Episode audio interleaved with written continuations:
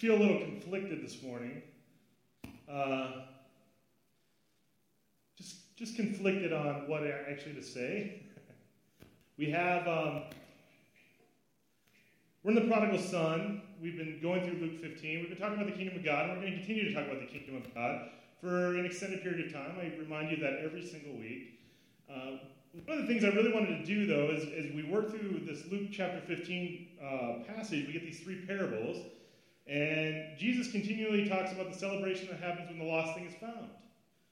And uh, we know in the back of our minds, we understand theologically, and we kind of put it all together that, that Jesus is seeking to save the lost. And I was I'm feeling conflicted because I want to have this kind of as a church, we need to understand what it means when we say what it means to be saved. We need to understand what that is all about. And we talk about it in the Christian church and like even like all churches, we just talk about salvation.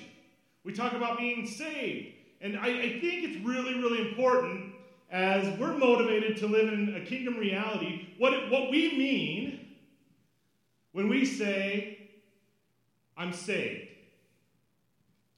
Now, for eons, I don't even know the exact measurement of an eon, but for a long period of time, we've wrestled about the process in which a person's been saved. We just wrestle about it. But which is stupid, but at the same time we do it. And I think it's just because we're bored and we want to talk about something, so this is the thing that we talk about. But the idea within, within Christendom is that Jesus came and rescued us. And what, what's happening in Luke 15 is that over and over and over and over and over again, Jesus is pointing out that lost things happen, and I'm going to go find them. And when we find them, it's going to be a party. And there's rejoicing. And there's this phrase that happens regularly about repentance. And so I'm feeling conflicted because we know these things. Uh, and I don't know how to like land it for you guys to go, here's what I'm thinking. But what I want us to do is live in in a way to where we step out of this building and we talk about Jesus or we interact with people or we have this Christian life. Our motivation is that of the shepherd with the lost sheep, that of the woman with the lost coin, that of the father with the lost son. That we are looking for the lost people so that we can introduce them to Jesus. And so that language that we use, I think sometimes we take for granted that I'm saved, or I'm born again, or I love Jesus, I'm a follower of Jesus. And I, I don't have a way for us to simplify it other than those particular things. And, but the problem with that is like a tail. And we all have this kind of built in kind of feeling of what it is supposed to mean when we say I'm saved. And it kind of just grows. And the problem with the tail is somebody can step on it at some point or grab it and swing you around. And I know even within our church family, based on history, not my history, but history, that this has been a topic of conversation. How is one saved? So I'm conflicted on do we even approach it? Do we wrestle with it? But if we're going to live in a, in a world where people are lost and we're the church and we're trying to find them to introduce them to Jesus, we have to have an understanding of what we're saying.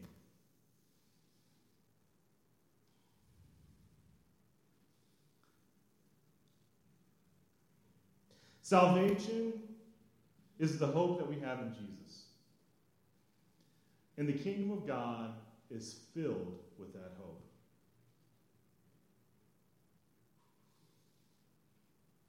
I'm say that again. Salvation is the hope that we have in Jesus. And the kingdom of God is filled with that hope. Open your Bibles with me. We're not going to be in Luke. We're going to be all over the place, but open them with me to Exodus.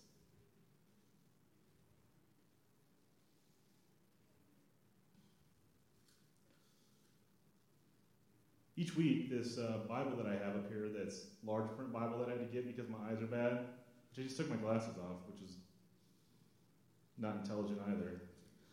I'm living in a weird way right now. This day has been awful. I'll tell you that right now. I am so conflicted. It has been such a rough morning. Oh my goodness. Anyone? Thank you. Gosh, you guys. I know that's true. But it, like verbal, I just got verbal feedback. No, it has been a rough day. And it's because, like, it's rough. Like, life, and little things like ink kind of ruined my morning. But here's the other thing I didn't even tell you. I printed the bulletin probably a hundred times this morning. I usually print the bulletin like on Thursday, but I waited today because I was having technical issues getting it to work. And I, so I've gone through a hundred pieces of paper. Now, for a church of you know 85 to 100, that's a lot of paper. But I've gone through it because it kept printing wrong every time. It's the first Sunday that has happened. But this was after the ink exploded on me. And it was after I ruined my favorite shirt. And then it, I'm just going to reveal it. Under this shirt, I'm wearing a shirt from my, the church I came from. It's a bizarre morning. I didn't even have any idea. I put on this undershirt, it doesn't have sleeves, and I mean, it's just been rough, right? But then the whole time, the whole time I'm going, I, what am I going to talk about? Because I have this lesson here, or this message, right? I've got a message to share, and I have this, this thing, and I want to build this kind of framework of who we are. But the whole time I'm going, I don't like it. It's not right. In fact, it's just dumb to talk about it. And so then I've been, I've been I've been conflicted, and then the ink and the paper and all this stuff happened. So, anyway. Exodus 15. Did I tell you what chapter, by the way, or did I say Exodus? Exodus 15.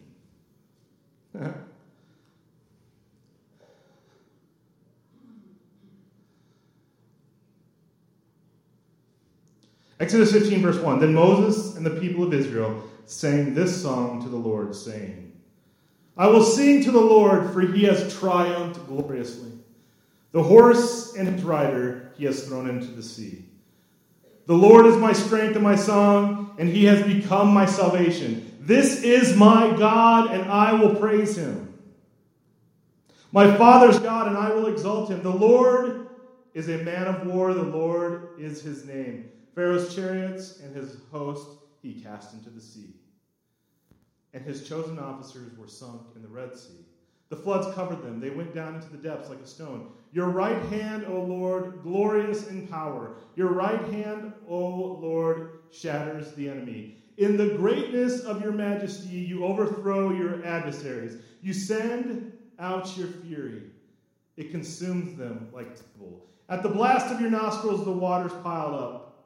The floods stood up in a heap. The deep congealed in the heart of the sea. The enemy said, I will pursue, I will overtake, I will divide the spoil, my desire shall have its fill of them. I will draw my sword, sword, my hand shall destroy, destroy them. You blew with your wind, the sea covered them. They sank like lead in the mighty waters. Who is like you, O Lord, among the gods? Who is like you, majestic in holiness, awesome in glorious deeds? Doing wonders. You stretched out your right hand, the earth swallowed them. You had led in your steadfast love the people whom you have redeemed. You have guided them by your strength to the holy abode. The peoples have heard, they have trembled. Pangs have seized the inhabitants. Now the chiefs of Edom dismayed. Trembling seizes the leaders of Moab. All the inhabitants of Canaan have melted away. Terror and dread fell upon them because of the greatness of your arm.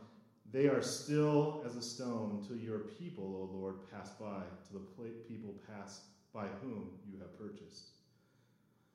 You will bring them in and plant them on your own mountain, the place, O Lord, which you have made for your abode, the sanctuary, O Lord, which your hands have established. The Lord will reign forever There's this theme without Scripture that the sea is this bad place. The sea is this horrible location. The sea is where, I mean, you can make the equivalent sea is hell. The way in which we think about hell is the sea in Scripture. The writers continually reference it as the sea. And this song that the people of Israel are singing which we know is, is a remembrance of what God did as He rescued them out of Egypt, as He provided salvation, as He, as he plucked out his people and said, You will be my people, and I'm going to set you free and push you into this place. And this, this vivid, this vivid experience, this incredible experience of drowning the Egyptian army in the Red Sea is, is plastered on their mind.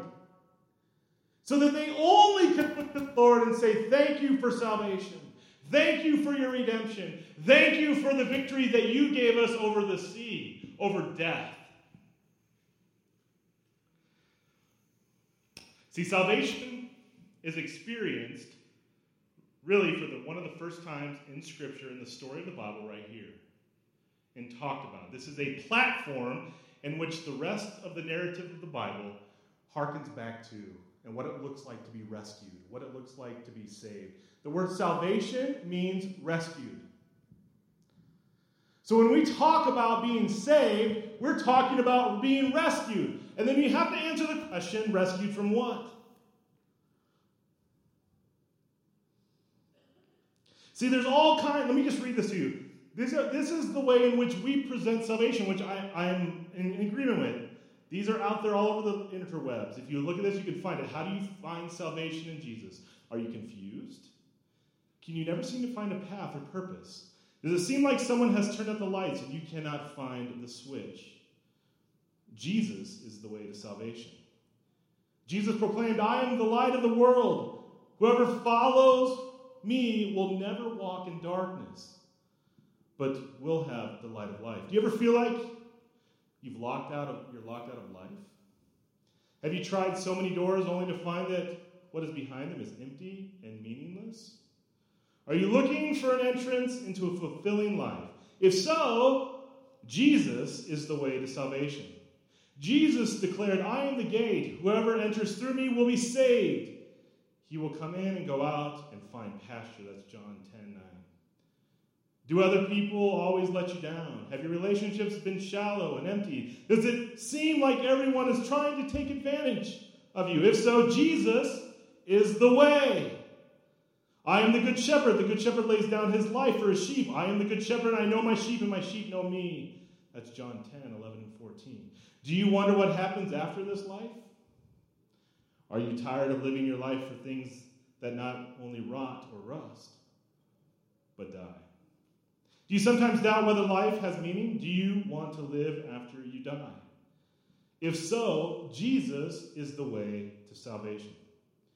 Jesus declared, I am the resurrection and the life. He who believes in me will live, even though he dies. And whoever lives and believes in me will never die. That's John 11. What is the way? What is the truth? What is the life? Jesus said, I am the way, I am the truth, I am the life. John 14, 6.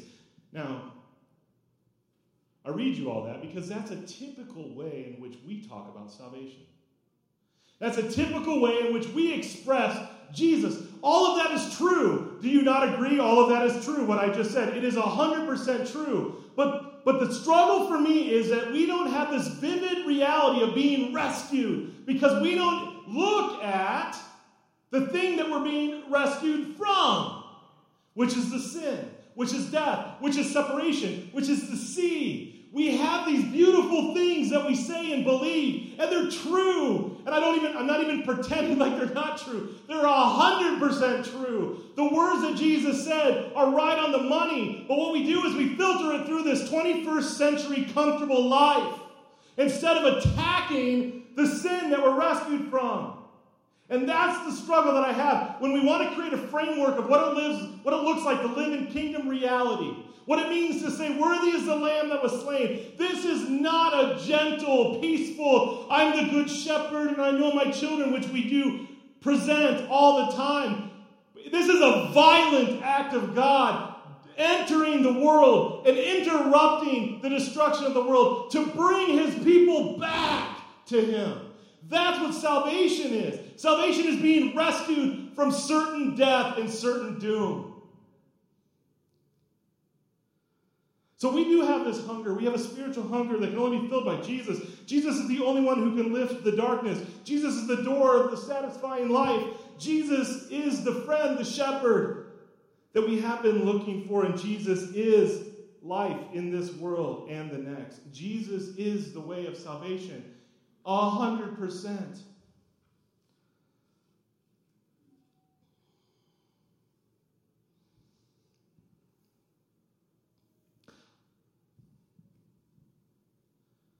But the violent act of sin in our life draws us into the sea over and over and over again, draws us into the sea over and over and over. So, what are we saved from? We're saved from our sin. We're saved from destruction. We're saved from death. When the Israelites sang how glorious the Lord is, He parted the sea, He drowned the chariots. They had a personal experience of being rescued.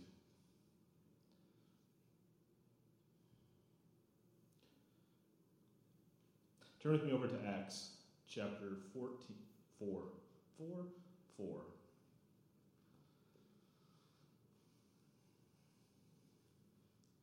See, I think the thing that I get conflicted about when I stand up here is it's really easy to preach. It's easy for me to talk. It's really easy for me to talk. I enjoy talking to you. I enjoy being, I enjoy this space. This space feels good to me. You guys are trained to listen to it. I'm trained to do it. And I enjoy it. I enjoy verbal dumping on you every Sunday, just of words. But what I have a tough time with, just in my own personal space, is being joyful in a way that presents Jesus as the joy of life. I, I struggle with that. And I don't know if that's built in some sort of weird child thing that I had, but I, I struggle with that. So when I present Jesus out here, I usually yell about it and I talk about all the bad things in our life and the sin in our life. And I preach from that perspective. And I, I think both perspectives are brilliant and like there's a blending. But the truth is, for me, that's the way I look on it. So when I prepared a positive message, I was conflicted. And then the Lord interrupted it with ink and paper and all kinds of chaos. And then I said, you know what? I have all these notes, and I'm going to stress out Brent again, but I'm just going to go the way I want to go.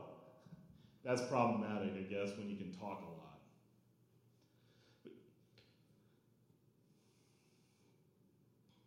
We're going to have babies delivered here, right? It's a violent act when you bring a baby into the world. You're going to have a baby next week, probably. I remember when Caleb was born, and it felt violent in my household because he interrupted my life. I had a great life. You guys are laughing and saying that I don't have a great life now. But I had.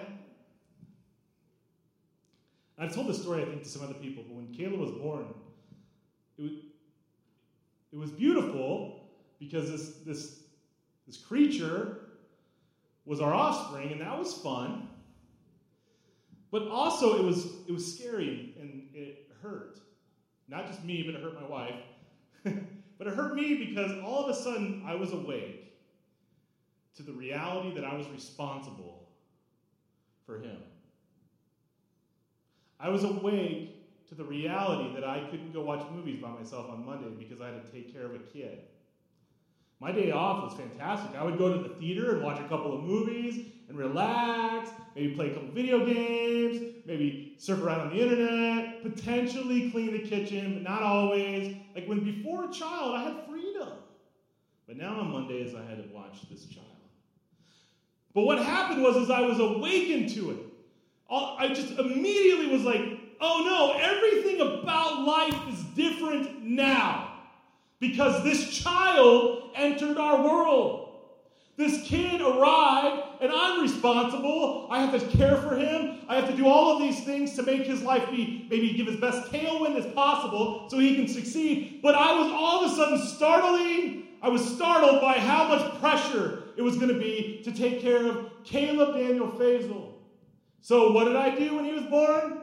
I wept, not out of joy, but out of fear and anger and frustration. And, and I lost my wife because now I knew I wasn't the most important man in the house.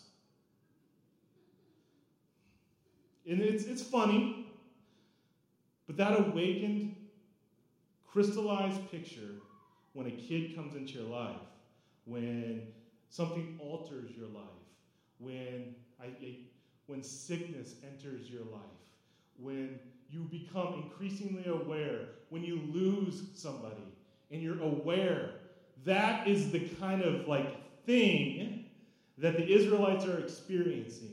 They are acutely aware. They have woken up. They understand how ridiculous life is now that they are living when they crossed the Red Sea and God drowned them, right? So that's the experience. In salvation, you are awakened to this different thing, to this different reality. Just like all of these high points in our life, all of these low points in our life, all of these hard points in our life, we should be awakened to what God is doing in us and be acutely aware of His impact and touch.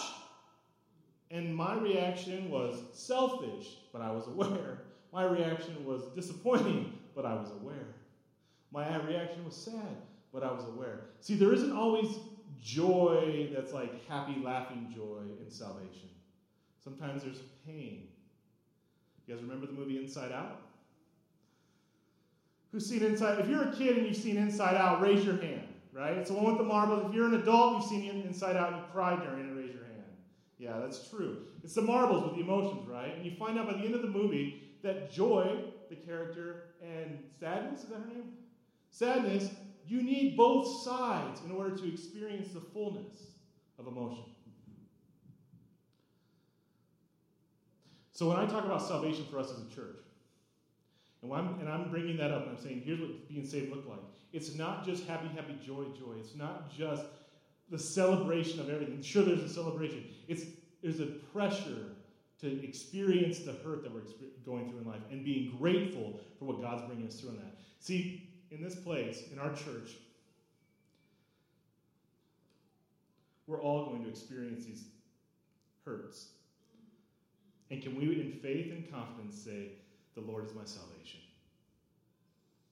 The Lord is my salvation.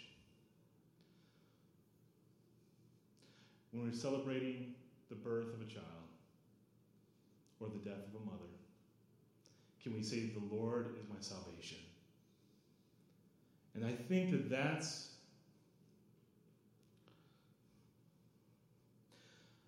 as your pastor, that's what I want us to say regularly, regardless of our experience. The Lord is my salvation. Acts chapter 4. I know I'm all over the place. Remember, conflicted. Acts chapter 4, starting with verse 5. On the next day, the rulers and elders and scribes gathered together in Jerusalem with Annas the high priest and Caiaphas and John and Alexander, and all who were of the high priestly family. And when they had set them in the midst, they inquired, By what power or by what name did you do this? Then Peter, filled with the Holy Spirit, said to them, Rulers of the people and elders, if we are being examined today concerning a good deed done to a crippled man, by what means this man has been healed, let it be known to all of you and to all the people of Israel that by the name of Jesus Christ of Nazareth, whom you crucified, whom God raised from the dead, by him this man is standing before you well. This Jesus is the stone that was rejected by you. The builders which have become which has become the cornerstone and there is salvation in no one else there is no other name under heaven given among men by which we must be saved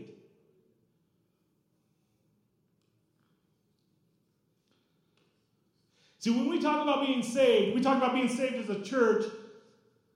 We're dispensing hope, right? We're talking about hope. We're talking about giving people hope. We're talking about this big idea of salvation, which I think is really complicated, other than because all what we do is we wait to die. And that's what I want to fight us against. Salvation isn't just waiting to die, salvation isn't just the afterlife.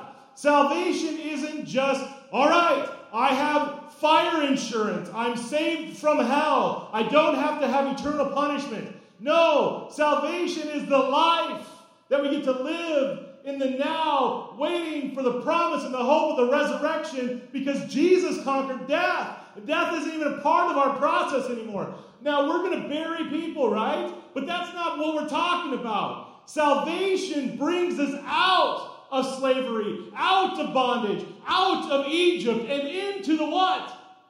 The promised land into life. We cross through this garbage. That's the Red Sea. We work our way through it because Jesus provides a way.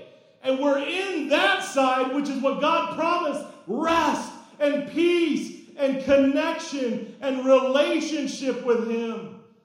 The picture of the Exodus is the picture of salvation for us. The picture of being in bondage and in slavery and in pain and in death and in certain doom to be plucked out and separated and walked through a path so that you can live with Jesus forever. But we focus on the forever and forget the life so much. And agents of hope is what we are. In the kingdom of God, we dispense the hope over and over and over again. But I want to use some line. Let me just like fly through some of this stuff real quick. Here are the promises of being saved. When, when Peter was before the, the council, he's, they're like questioning him. They're asking him, they're saying, How, who gives you the authority to do this? Why did this thing happen? How come you are doing this thing? And he said, Jesus, Jesus, Jesus did it, right? Well, here are the promises because of Jesus. We are forgiven. Our guilt is gone.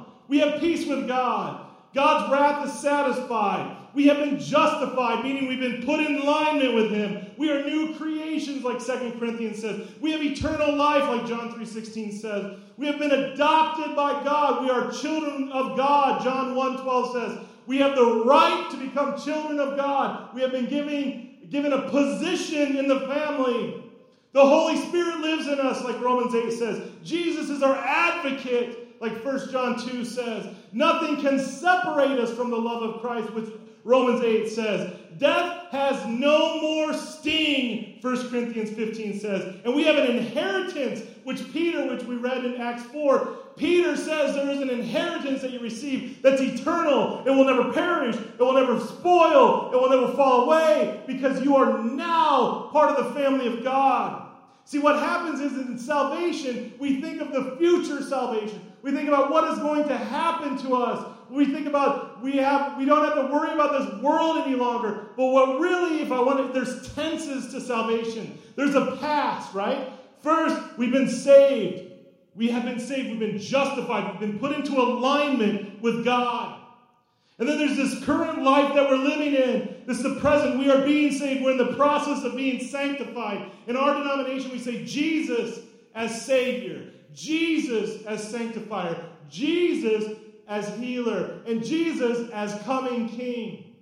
But we're in this process right now of becoming more like Jesus, being transformed, being renewed. And then we have this future salvation that's going to come when Christ returns and we'll be glorified. So, how do you tell an eight year old that, right?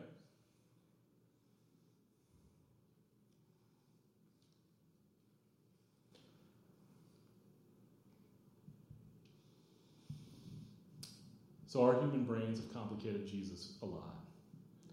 We've put doctrines and theologies and all kinds of rules on it.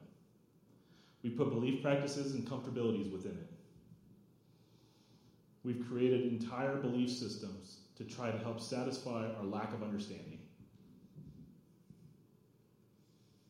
And instead, we fall asleep at the wheel of the kingdom reality because we just kind of.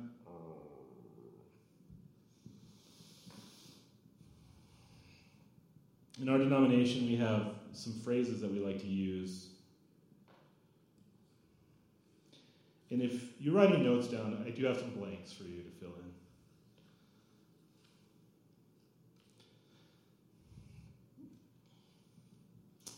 Jesus is the universal Savior. Now we might trip on that and go, wait, no, no, no, no, no. Jesus is not, no, no, no, no, no, no. Not universalism. Not everybody gets saved. Now Jesus came, died, conquered death for all. Jesus is the universal Savior. John 3.16, right? God so loved the world. So loved the world. All who come and come to him with repentant hearts. All who come before Jesus and say, I have sinned. I put my faith and trust in your activity and who you are, and I believe in you because you say you're the Messiah, and I put all of my trust into that. You're saved.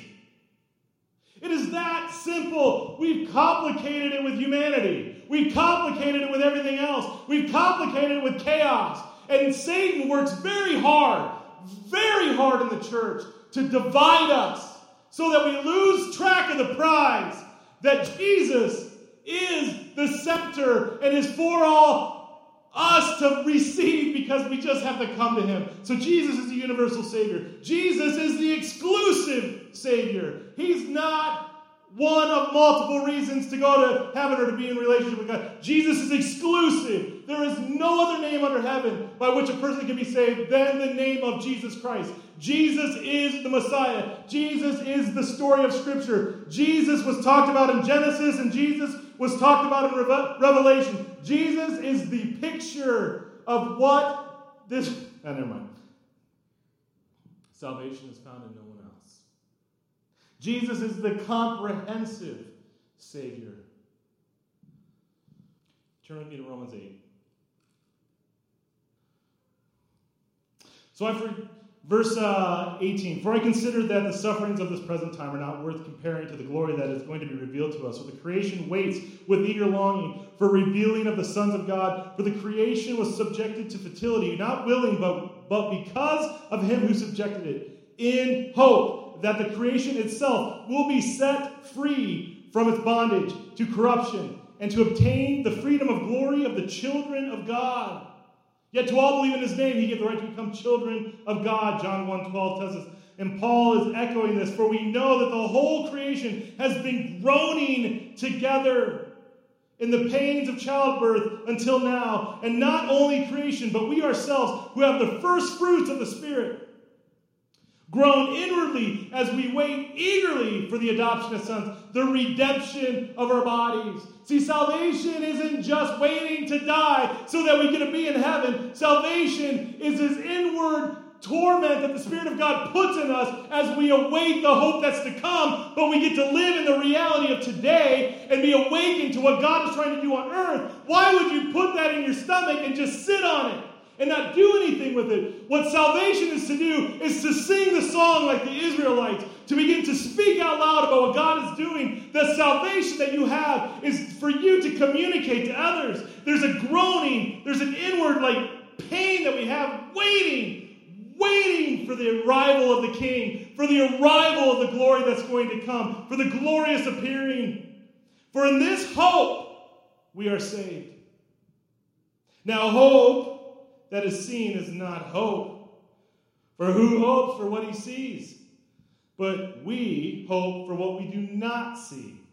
We wait for it with patience. Likewise, the Spirit helps us in our weakness, for we do not know what to pray for or what we ought, but the Spirit Himself intercedes for us with groanings too deep for words. And He who searches the heart knows what is in the mind of the Spirit, because the Spirit intercedes for the saints according to the will of God.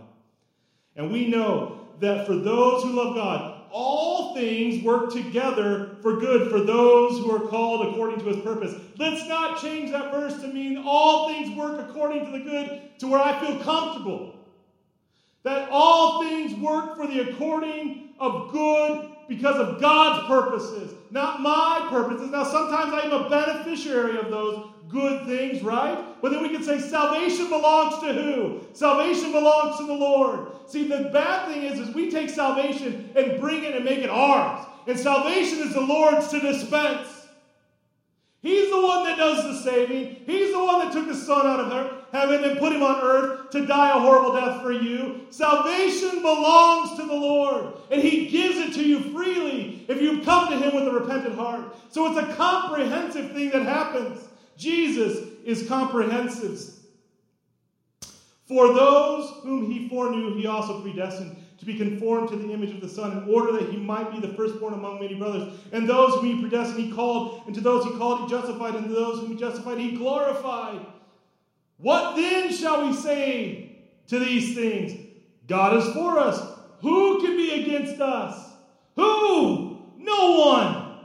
He who did not spare his own son, but gave him up for us all.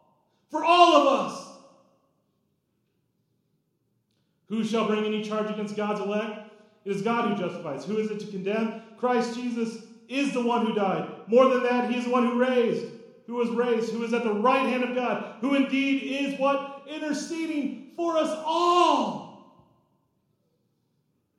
Who shall, who shall separate us from the love of Christ? Shall tribulation, or distress, or persecution, or famine, or nakedness, or danger or sword? No. In all these things, we are more than conquerors through him who loved us. For I am sure that neither death, nor life, nor angels, nor rulers, nor things present, nor things to come, nor powers, nor height, nor depth, nor anything else in all of creation will be able to separate me, you, us, from the love of God in Christ Jesus our Lord. So when we talk about salvation, We have to believe that Jesus is the all powerful Savior. That there is nothing on this earth that can separate us from, from Him. Have you entered into a relationship with Jesus Christ? Have you gone before the King and say, I am sorry for my sin? Have you approached the throne of God and said, I believe in your Son Jesus, whom you sent to earth to die for my sin, my transgression, my brokenness? Have you separated yourself from your wants so that you can surrender all that you have before Him and say, Lord, forgive me. Forgive me. Salvation is the hope we have in Jesus. In the kingdom of God is filled with this hope. So, how do we dispense it?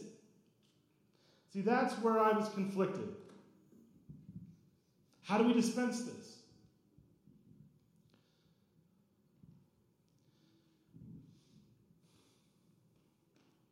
We complicate it so much. And I know I just did too. I just like.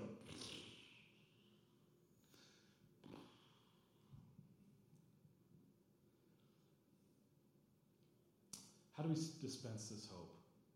How do we talk about Jesus in a way where people have to interact with him? How do we, as a church, a church family, draw people into relationship with God. See, that's the thing as I look out and see you guys and know you guys and have learned you over three months. That's the thing I want you to be praying about, to be thinking about, to be asking the Lord, how do we do this? How? How in the world do we dispense this hope?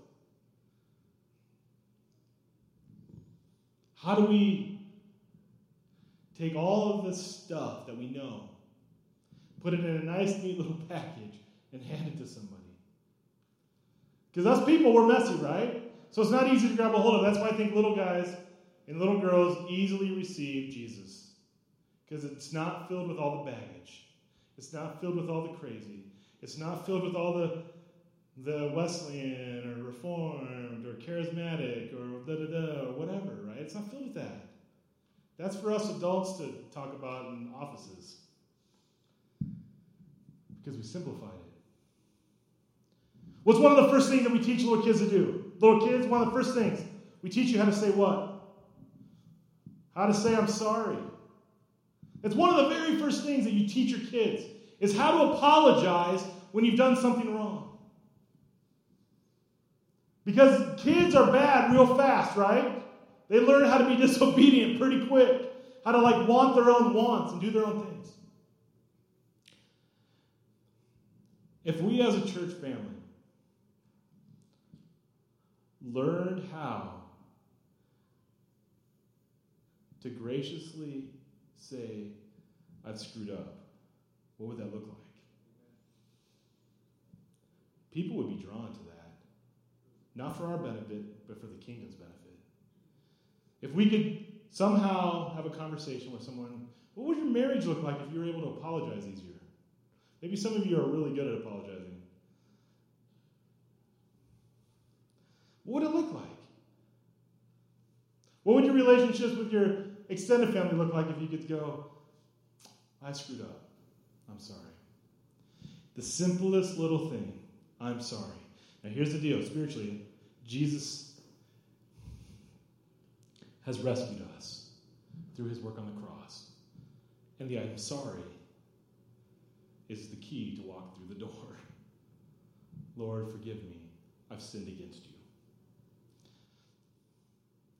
Now, I don't know how to edit that sermon into a concise thought because that's just all over the place. That was like, that was the shotgun approach to all the chaotic thoughts I've had this week. So take one note from that for yourself, put it in your pocket, and say, that's the thing I was supposed to do this week.